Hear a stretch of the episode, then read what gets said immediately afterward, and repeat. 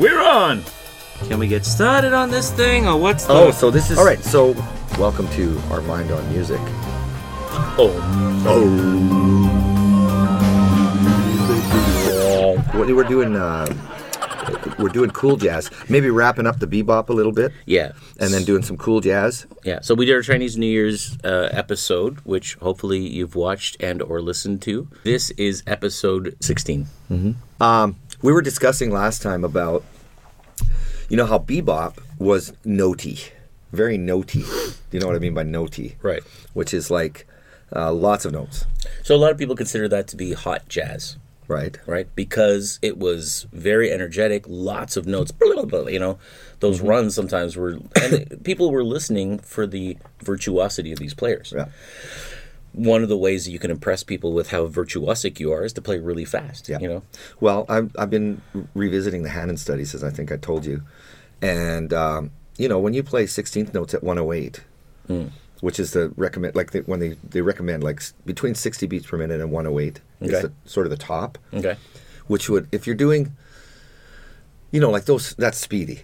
Mm-hmm. You know, like it's, it's 108 itself is not necessarily No. speedy, but 16 16 notes at at- 108. at 108 are So quite fast. 108 beats per minute is what we're talking Yeah. about here.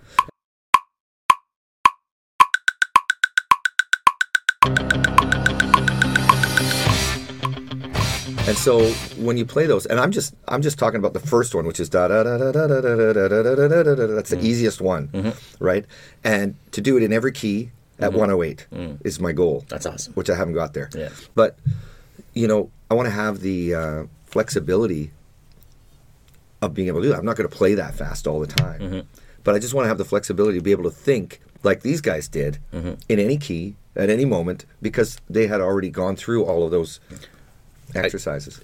as you're talking about this, I'm I'm thinking four different things. Mm-hmm. One of them is for a lot of people who haven't heard you play live, they might be thinking, "Well, that's a that's a neat goal for you, Leon. Good for you, young man." And I'm thinking, this guy like flies up and down a, a keyboard like without thinking about it. but in it. you keys know? that I'm familiar in. that's the that's what I'm thinking. Right. That's that's the level of detail that a lot of people wouldn't catch is that you can do that, but knowing that that's a key you're really comfortable in. So C D E F G A B. Right. Right. And already B is five sharps. So Yeah, but B uh, is okay. Yeah. But when you when you start soloing, like we play, uh, we play this song. Uh, it's a it's a remake of uh, Elton John's "Sacrifice," Okay. right?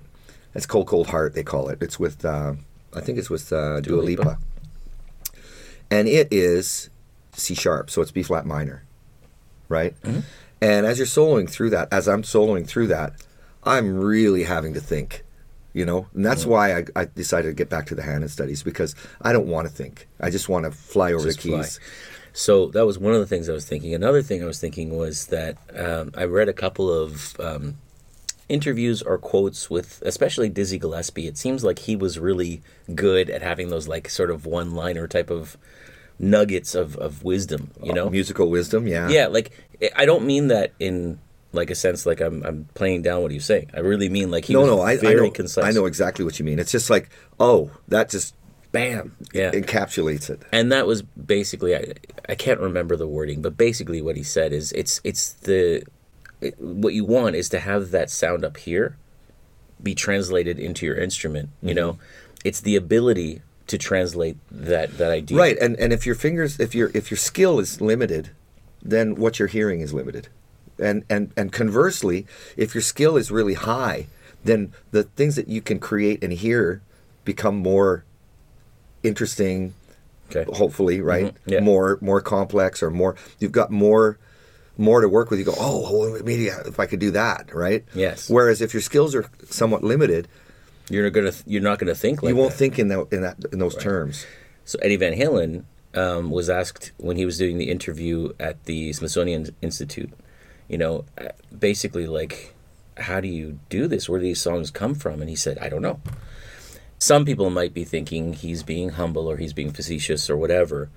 I think he genuinely does not know. Yeah, I really, you've written songs, I've written songs, and I don't know where they come from. Yeah. I know that when they come to me, I feel really lucky if it sounds good. Mm-hmm. And I've worked really hard my whole life to be able to take that idea and turn it into something. That's the key, and that's why I was saying, like, if you have a, if you have a skill, and you can and you can pull from it, and then you don't have to think. Well, what do I want to do next? Yeah. Something just jumps out at you, and you do it. Right. Right. Well, Without knowing where it's coming from. So Eddie Van Halen, he said he um, got the idea, not, and he clarifies. He said, "I never said I made up hammer, hammer-ons on the guitar, but I know when I thought of it, and it was when he went to a Zeppelin concert, uh, and he saw." Um, Jimmy Jimmy Page was playing with one hand, or- with one hand, Yeah. and he was like going like this, you know, and, Right, right, you know, playing the crowd, you know, and um, and he said he thought, well, wait a minute, why not add another finger? yeah, like what if I just tapped? The, he's just playing by tapping. He's not picking Yeah. anymore. What if I tap the other side? And then I could use this finger as the nut. I could like move up the whole thing so that the the, the end of my guitar Yeah. moves up. And so he just he's explaining this, which is really cool. Mm-hmm. And I love the idea that Jimmy Page brought that idea into his head. Yeah. But again, it comes down to he was able to translate that idea into something. Right.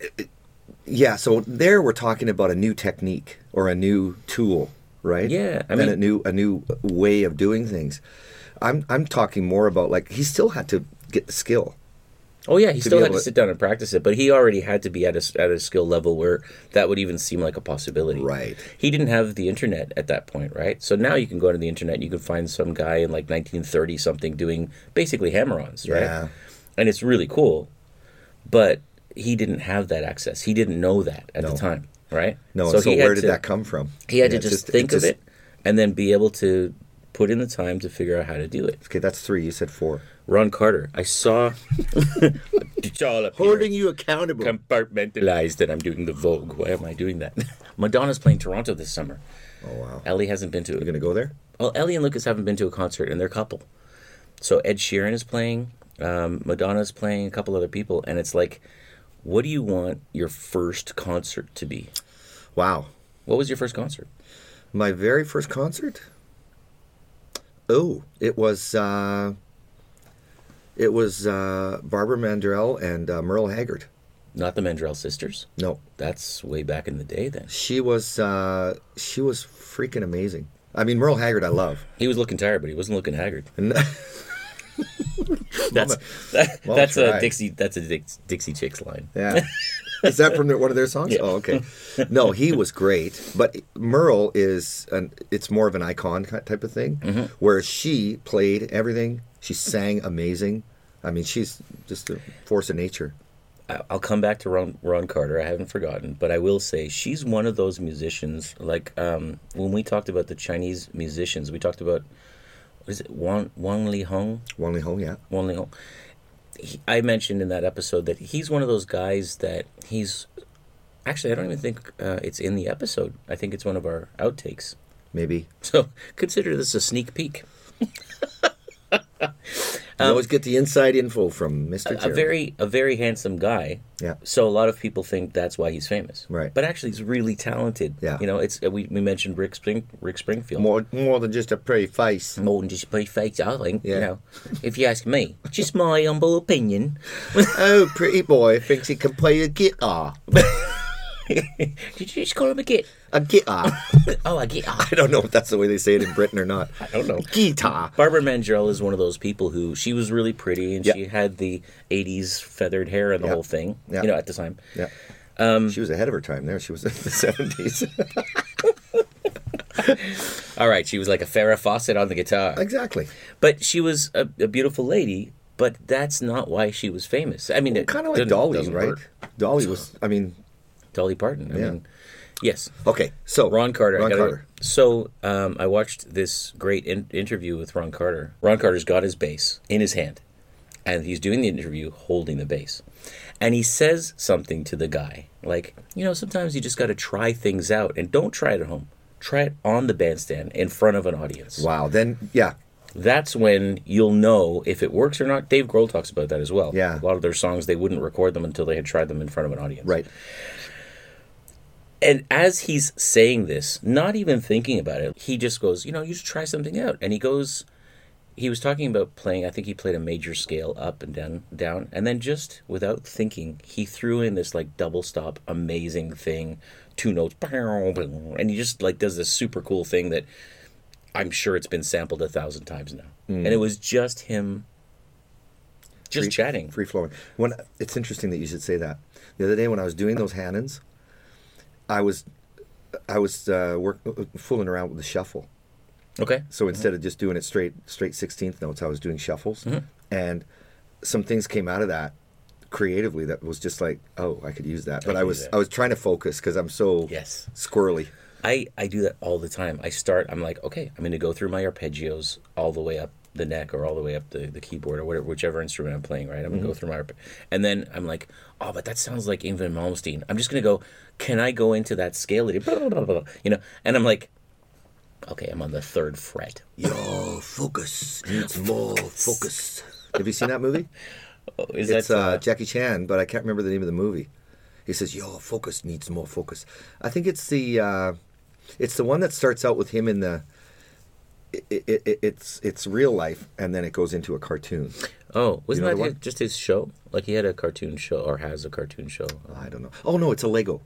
I think. Oh, okay. It's a. Lego movie. Okay. Anyway, holy Right. smokes. Wow. Okay. okay, so bebop. Are we there yet? We were going to talk about. You said here. We talked about. Um, we talked about how swing music was uh, sort of the um, oh, the antecedent, the the predecessor to bebop. you got a story about Charlie Parker. I do. So part Do of do tell. So what I've discovered in my well Extensive research. myriad research moments, what I what I found out was that it's a bit of a misnomer. What's the word I'm looking for? Misnomer. A It's bit of a mistake. Yeah, it's a mistake to think that it was like swing happened and then the next day. There's no hard moment Right. where one stops and the other begins. right. There are websites out there that'll tell you. And I think that would that'll apply to what we were talking about in other episodes where we're talking about from baroque to classical to romanticism. Right. And even modern day music, which I, I, I love the idea that you suggested one time about us doing that question of is modern day music actually worse than older music? You know, because a lot of people say music today, you know, just like my mom said in the 80s and just like her mom said in the 50s, you know? Yeah. Although I saw a I saw a uh, Ed Sheeran thing where he says, "Play me any, uh, tell me any song from now, Right. and I'll play it on these four chords." Right. But that's also true of I mean a lot of a lot of jazz. I don't want to say all of it, but a, A lot of jazz. classical as well. Right. You, you hear very similar motifs, very similar key changes, chord changes. I talked to my kids about the 145 change, right? yeah. And I'm like, this isn't just rock and roll because I always use that as like sort of the the, the catch their ear example, you know, I Right. play some rock and roll. But then I go, how about this? And I play some some Beethoven. Yeah. I'm like, if he would if he was to sue everybody who used a 145 chord change, He'd be a rich man he'd today. be a Wait a minute. he couldn't, you know, because he's oh, I just oh, It's too soon. too soon. Okay. Charlie, Actually, there's a I'm really sorry. I just this is a little bit squirrel. so squirrel. sorry. I found a great timeline that is probably showing as I say this right now. It's going to fade in nicely and then be There there. it goes. The timeline shows how actually it's probably more accurate to say that there's a lot of overlap in timing. Yeah. So Charlie Parker, when he was a young guy, he's from Kansas City, Kansas, and when he was growing And I think Miles was there as well. I don't know if he's from Kansas City, but I think he was there as well. Miles Davis. I'll tell you why I think that probably happened. He was grow- when he was growing up as a teenager. He used to go see um, the Count Basie band, Yeah. right, which became in the late 30s. I think it was like 37 or something. They really hit sort of the big time. They hit their stride, Yeah. and everybody was sort of looking at them like all those guys who a few years later, But they were swing, right? they were swing. Yeah. But what I'm saying is, swing was the big thing. It was the the pop music of the day. Don't mean a thing if it ain't got that swing. Do up, do up, do up, do up, do up, do up. I taught them to my choir class. Yeah. Yeah. So so what I'm saying is I, I think Charlie, Dizzy, Mm-hmm. Miles were all in that Kansas City scene. And Yes. then they moved it to New York. Yes, so that's what I was going to say. All those guys who were in Minton's Playhouse a few years later, like what, 41 or something like Yeah. that, they would have been looking at these guys as a great example of what they could do and then oh wait a minute, but then we could also do this. You know, um, Who was the sax player? You, Lester Young. Lester Young. Lester Young was the sax player um, at, in the, at that point around 1937. Um, Big influence on Charlie. Yeah, so he so Charlie Parker would go to see the Count Basie band and he would be like it's like when I go see a band and I see their the guitar player is amazing. Yeah. And I spend the whole time looking at his left hand on the fretboard. Yeah. You know, assuming he's a right-handed player. Uh, he would be watching Lester Young and Lester Young had a style that I would suggest was already starting to suggest where bebop was going to where jazz was Wait, going to go. was, was gonna Lester, go. was Lester Young in the uh, Count Basie? Yeah. Okay. He, he was in the Count Basie band. And it said here um, Charlie Parker was influenced by Young This is coming straight from the tablets, by the way. Go ahead. from the tablets. Yeah, from the mountaintop. Yes, yeah, there were 15 at the first at first, but the one in the middle I dropped it by mistake, so there are only 10 commandments. I bring you the 15 the oh, the 10 commandments. The Lord, the Lord Jehovah, has given unto you these fifteen. Oi. Ten, ten commandments for all to obey.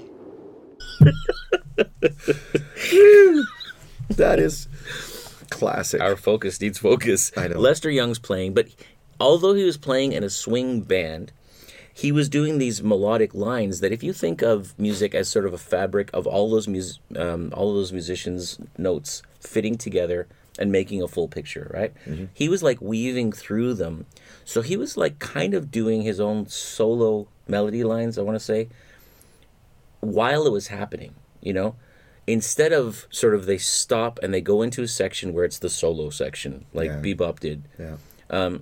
He This w- is where I wish I knew more because did he break off later on his like and, and sort of go into the bebop? That's a really good question. Think- That's something we'll have to explore.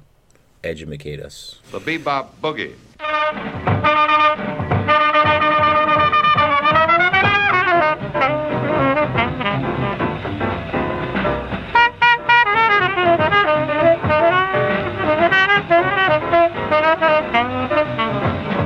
Some people think that oh, there's earlier stuff and wow, he was really great. No, no, no. He was he was always great, but his later stuff to me, I mean, it was so soulful.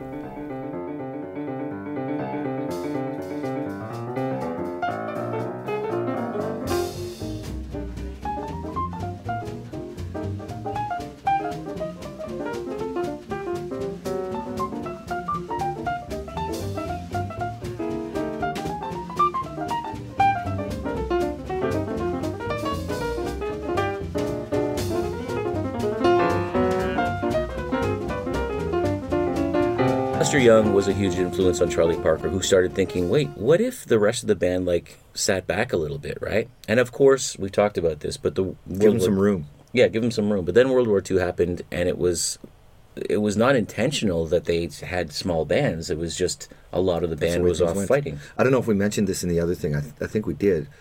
It was also that the uh, the places where these where these uh, huge big band, you know, people would go to see them and Mm. dance and whatnot. Yeah. That they they shut some of these places down. There was some of that. That was that was a lot of why Minton's Playhouse became so popular because there was something where they weren't allowed to play um, for money on certain nights or something like that. So Minton's would just give them a meal Right. instead. You know, so they would all hang out, have their meal, play, and listen to like, you know, these. Yeah, but they would just do under the table stuff, anyways. I I would think. I imagine, but if you got your player's card revoked, then you couldn't play at all. So Right. you had to be really careful with that stuff. Billie Holiday, Versus the United States. yeah, and also who was the other one you said the last time?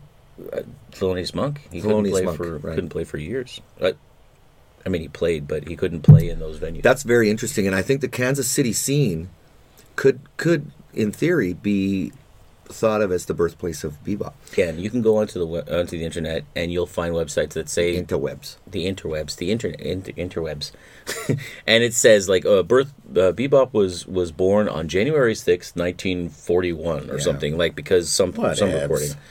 But it's not that clear, and the same is true when we go into Cool later. Well, actually, when cool jazz started out, there was already forms of hard bop. Coming coming through as well. Exactly. It's just you know that stuff doesn't just suddenly happen. It's it's like when you see an overnight star. It's an overnight star that took twenty years to get there. you Yeah. know? Well, and, and all of the all of the training and everything that he went through. I do want to say um, Charlie Christian, who we mentioned in the last episode Mm-hmm. as well. He's another one of these. Uh, the song that I mentioned and that we actually play in uh, episode Mm-hmm. 15 is called "Swing to Bop." It's a song called "Swing to Bop, and it's calling out that this is Okay, a so- change that's happening now. And uh, of course, we um, in this one we'll be talking about the um, birth of the cool.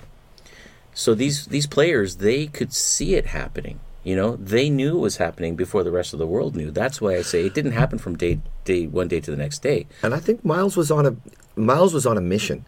You know, Just keep going. yeah, Yeah. Like he he uh, while he was in these other groups, he was already formulating the cool jazz that he sort of was envisioning. And as soon as he was as soon as he was in cool, he was done with it. Yeah, You know, he, put- was out of it while everybody was catching up. right. So by uh, what 1959, um, Fifty nine was kind of blue. right? So 57 i think we said was birth of the cool came out and that was kind of like well birth of the cool it right was, yeah. and then uh, 59 was kind of blue and then he went on to sketches of spain. He had a couple more albums. We were talking about the piano playing on kind of blue for so what? It was it was bill evans and he is another one of the guys that i mean this guy i've got a lot of piano heroes. You talk about your minimalist jazz piano player. Yeah. wow that guy was like on another level. Every Yeah. note counted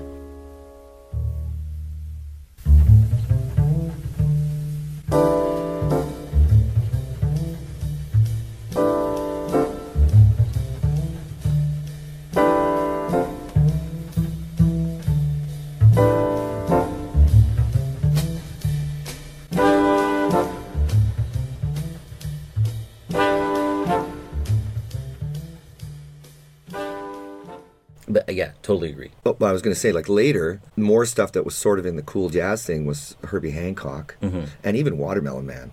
I mean, that's Mm-hmm. Yeah. that's pretty cool jazz, and that's late.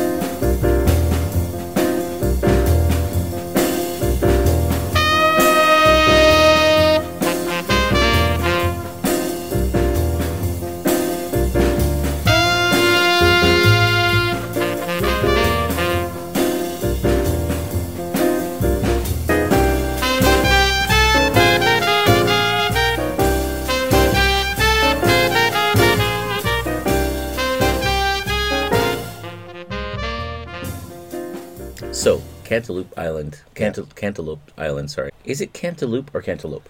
Because it looks to me like it's Cantaloupe Island because it's the fruit, right? I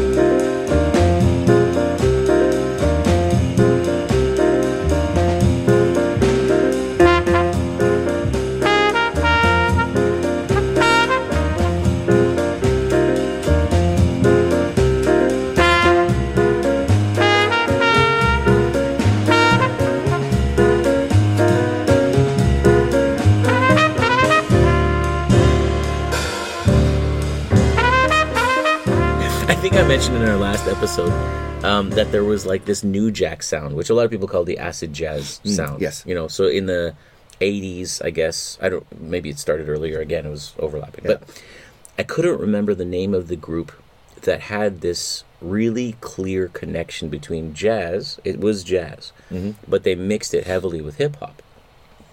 I mentioned Well, Herbie does that as well. Yes, totally. Yeah.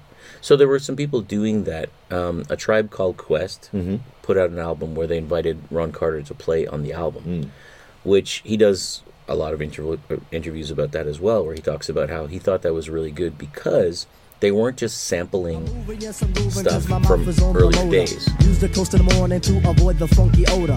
Can't help being funky, I'm the funky abstract brother. Funky in the sense, but I play the undercover. Once Ron Carter talked about that, and he thought that was really cool. First of all, he was very apprehensive to work with a, a rap or hip hop band or you know an MC or whatever, because he was worried about the language and the messages that they would be conveying. You know, did it match with what he did? And he thought it was really cool that they weren't sampling older jazz recordings; they were inviting this person in to bring in what he brings to the table. You know, Yeah. the way Ron Carter talks about his career is fascinating to me because he's walked the talk the whole time. Yeah. You know, since I guess 1960, and he's made over, o- almost 3,000 of them now. You know, Yeah. uh, Us3 was the band that I was trying to think of when I talked about the the new jack sound or the acid jazz sound. Us3 had a song that they called Cantaloop, L O O P, Cantaloop. Oh, okay. as in as a loop is a loop is a loop is a loop is a loop and that song uses a bunch of samples of other songs but then they also have um, like sort of a rap. It's a very hip-hop feeling song with basically jazz samples interdispersed. So i'll play a sample of that just so people know what i'm talking about but this is not bebop or cool. This is just where it went afterwards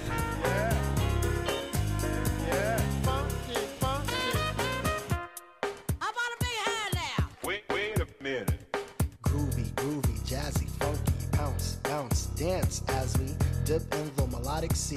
Rhythm keeps flowing and drips to MC.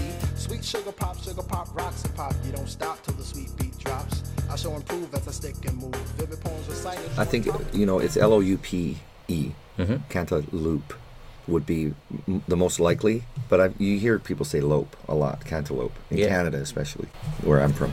Okay.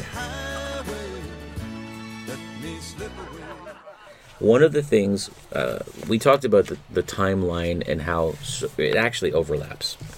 We also, in the last episode, talked about um, the main characteristics of bebop. So it was fast tempos because it wasn't written for people to dance. Although to. I've listened to a lot of the the, the, the playlists of, of of songs from that era, they're not all like you know. Dum, dum, dum. They're not all like that. I, I'm really glad you said that because that's one of the things I was thinking. Because actually, a lot of that swing stuff was super fast. Because if you see some of the dancers dancing, dancing like what swing dance is, Yeah. swinging your arms and the It's like whole 150, 160 it's really that. fast. Yeah. So I, I don't know. I see that everywhere I look, but I'm not sure I agree with that main characteristic that people say. Yeah. The reason they say it is because it was not written for dancers; it was writ- written for listening. Right. So And- maybe they don't mean the song; they mean what you play within the song. Yeah, and I mean a lot of the riffing is very fast, but you know all you've got to do listen to an Oscar Peterson album. He's in those in that era. Yeah. and the tempo itself is not necessarily all. It's, it's like playing at 108, 16th, 16th, notes. yeah. it's the same thing, right? So, uh, a lot of the times it's the it's the um, you know the speed of the riffs. So I think that's again, it's a bit misstated. It's not that the songs necessarily were faster than swing songs. It's Yeah. that the notes that they played within that tempo, if even if they were playing at 108, for example, they were whizzing along so Yeah. that they were playing, you know, 16th notes when in the swing thing they would have been going a lot slower so that people weren't like, "What is that?" Oh. But I'm sure that you know for kind of blue and, and some of those albums. Uh, what's the da, da, da, da, da, da, is that uh, Coltrane? It's Coltrane, Yeah. I think.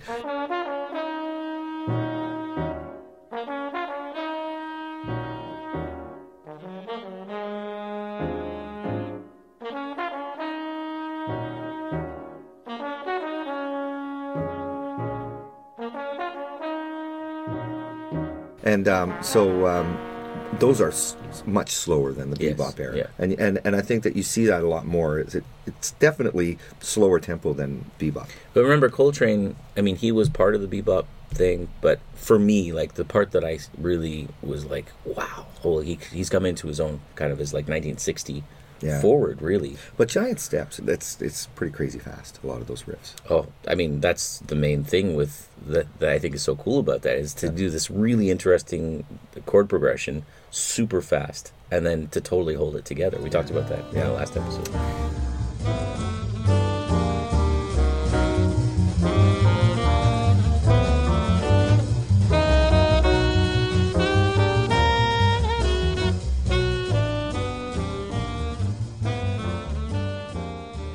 Prominent role for the percussion. I got a question for you about that. Okay. But as the recording techniques became better, Mm-hmm. don't you think that it became a little bit easier for them to focus more on bass and because bass is probably the one thing in those 30s recordings that you just it's buried. You can't hear it. Right. Yeah. And the idea that you know, yes, yes, the bands got smaller, and there was a reason for that. But is it also true that as the recording techniques and the and the and the uh, you know Rudy Van Gelder You know, guys like that got better at recording the stuff, and Mm-hmm. Well, the equipment started- got better. And Yeah, I mean, just at that point, they would have been tight miking. So then you can hear ba-do-do-do-do-do-do-do, right?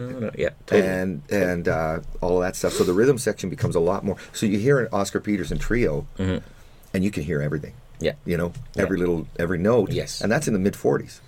Right. totally agree. Yeah, and I don't want to like up, Nat obsess about this, but Also, yeah, um, he doesn't get mentioned a lot actually. Yeah. I mean, he was a huge influence. Um, Ray, Ray, Ray Charles. Charles was a Nat King Cole knockoff, really, when he started. he was, yeah, and they said get your own sound, and then he he did. And he did. Yeah, he certainly did. he did and a half. Yeah. Totally. Yes, I totally agree with what you're saying. The interview with Ron Carter that I was just talking about when he was playing, he was playing through this like processing unit into a head and then a separate cabinet. And he had an amazing sound. Part of that was because it's him playing, but he pointed to that that effects unit two or three times in the interview. Right. He was like, I, "It doesn't play the notes for you, but it makes sure that everybody can hear it." Right. you know. Well, we, we did a gig last night at Galaxy One, which is a, a kind of a. Uh, we didn't. Our, our three of our musicians did. Okay. And Rocky was one of them, and he had this. Rocky's our guitar player, and he, he had one of these that, these units, just a just a pedal unit, mm-hmm. and he said this one right here, uh, I think it was called Infinity or something like that. That, or Iridium it was called Iridium. Okay.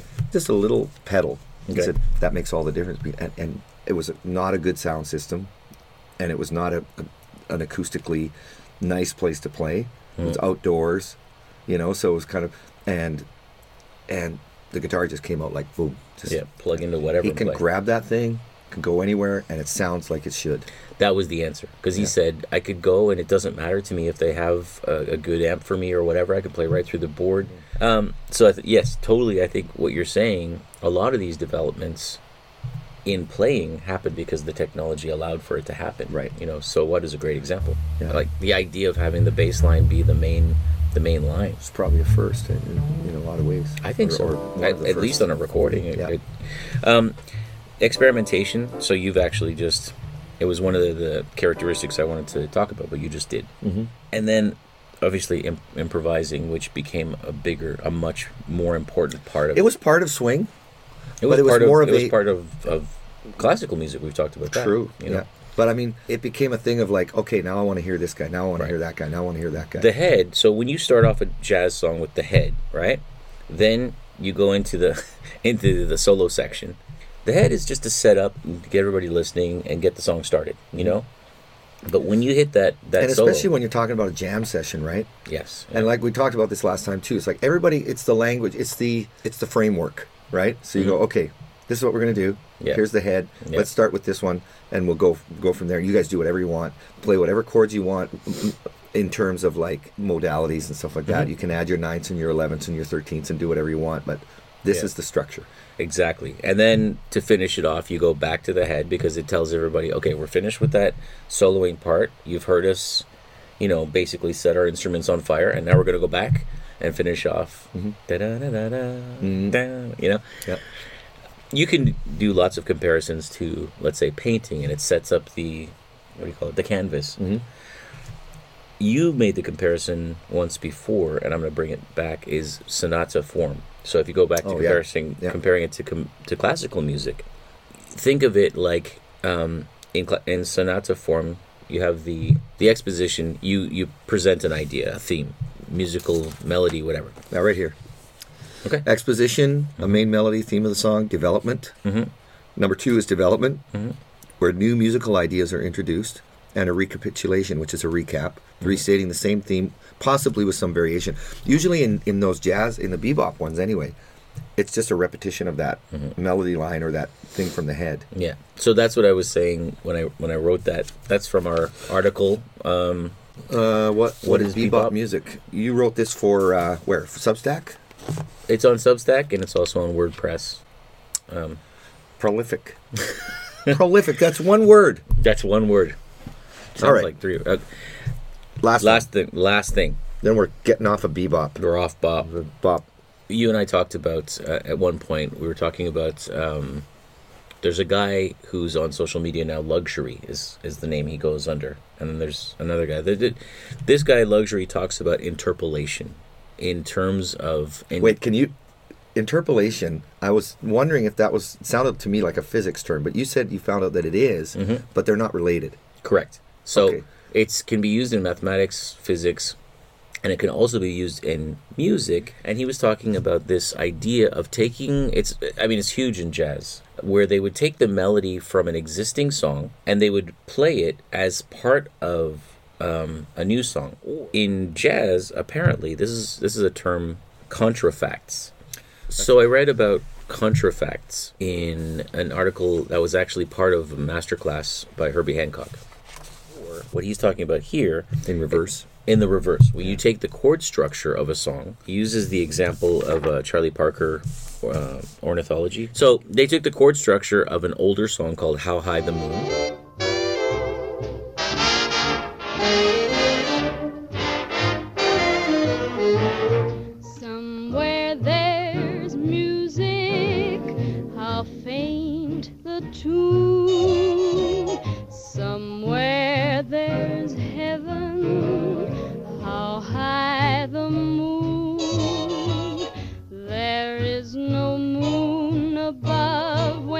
Love is far away too. Till it comes true that you love me as I love you. Somewhere there's music. They use that chord structure and then put a new melody on top of it, right? So they use the chord changes and, and then use that as the head and then improvised over top of that, or So yeah, I think it probably would be the the chords for the head, yeah. And then they went off into their solo section, and then they came back to this.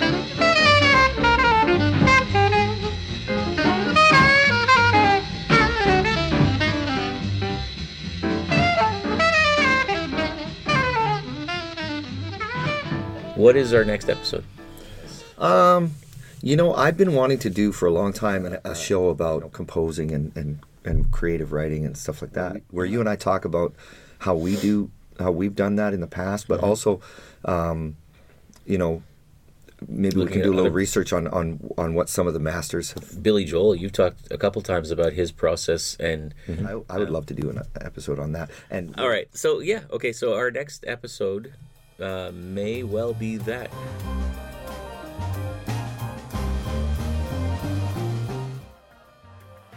After we finished recording that day, Leon and I decided that we would actually start a series on songwriting, arranging, motivations for songwriting, and also techniques in the songwriting and arranging. We sent out a survey on social media about influences from music from our youth.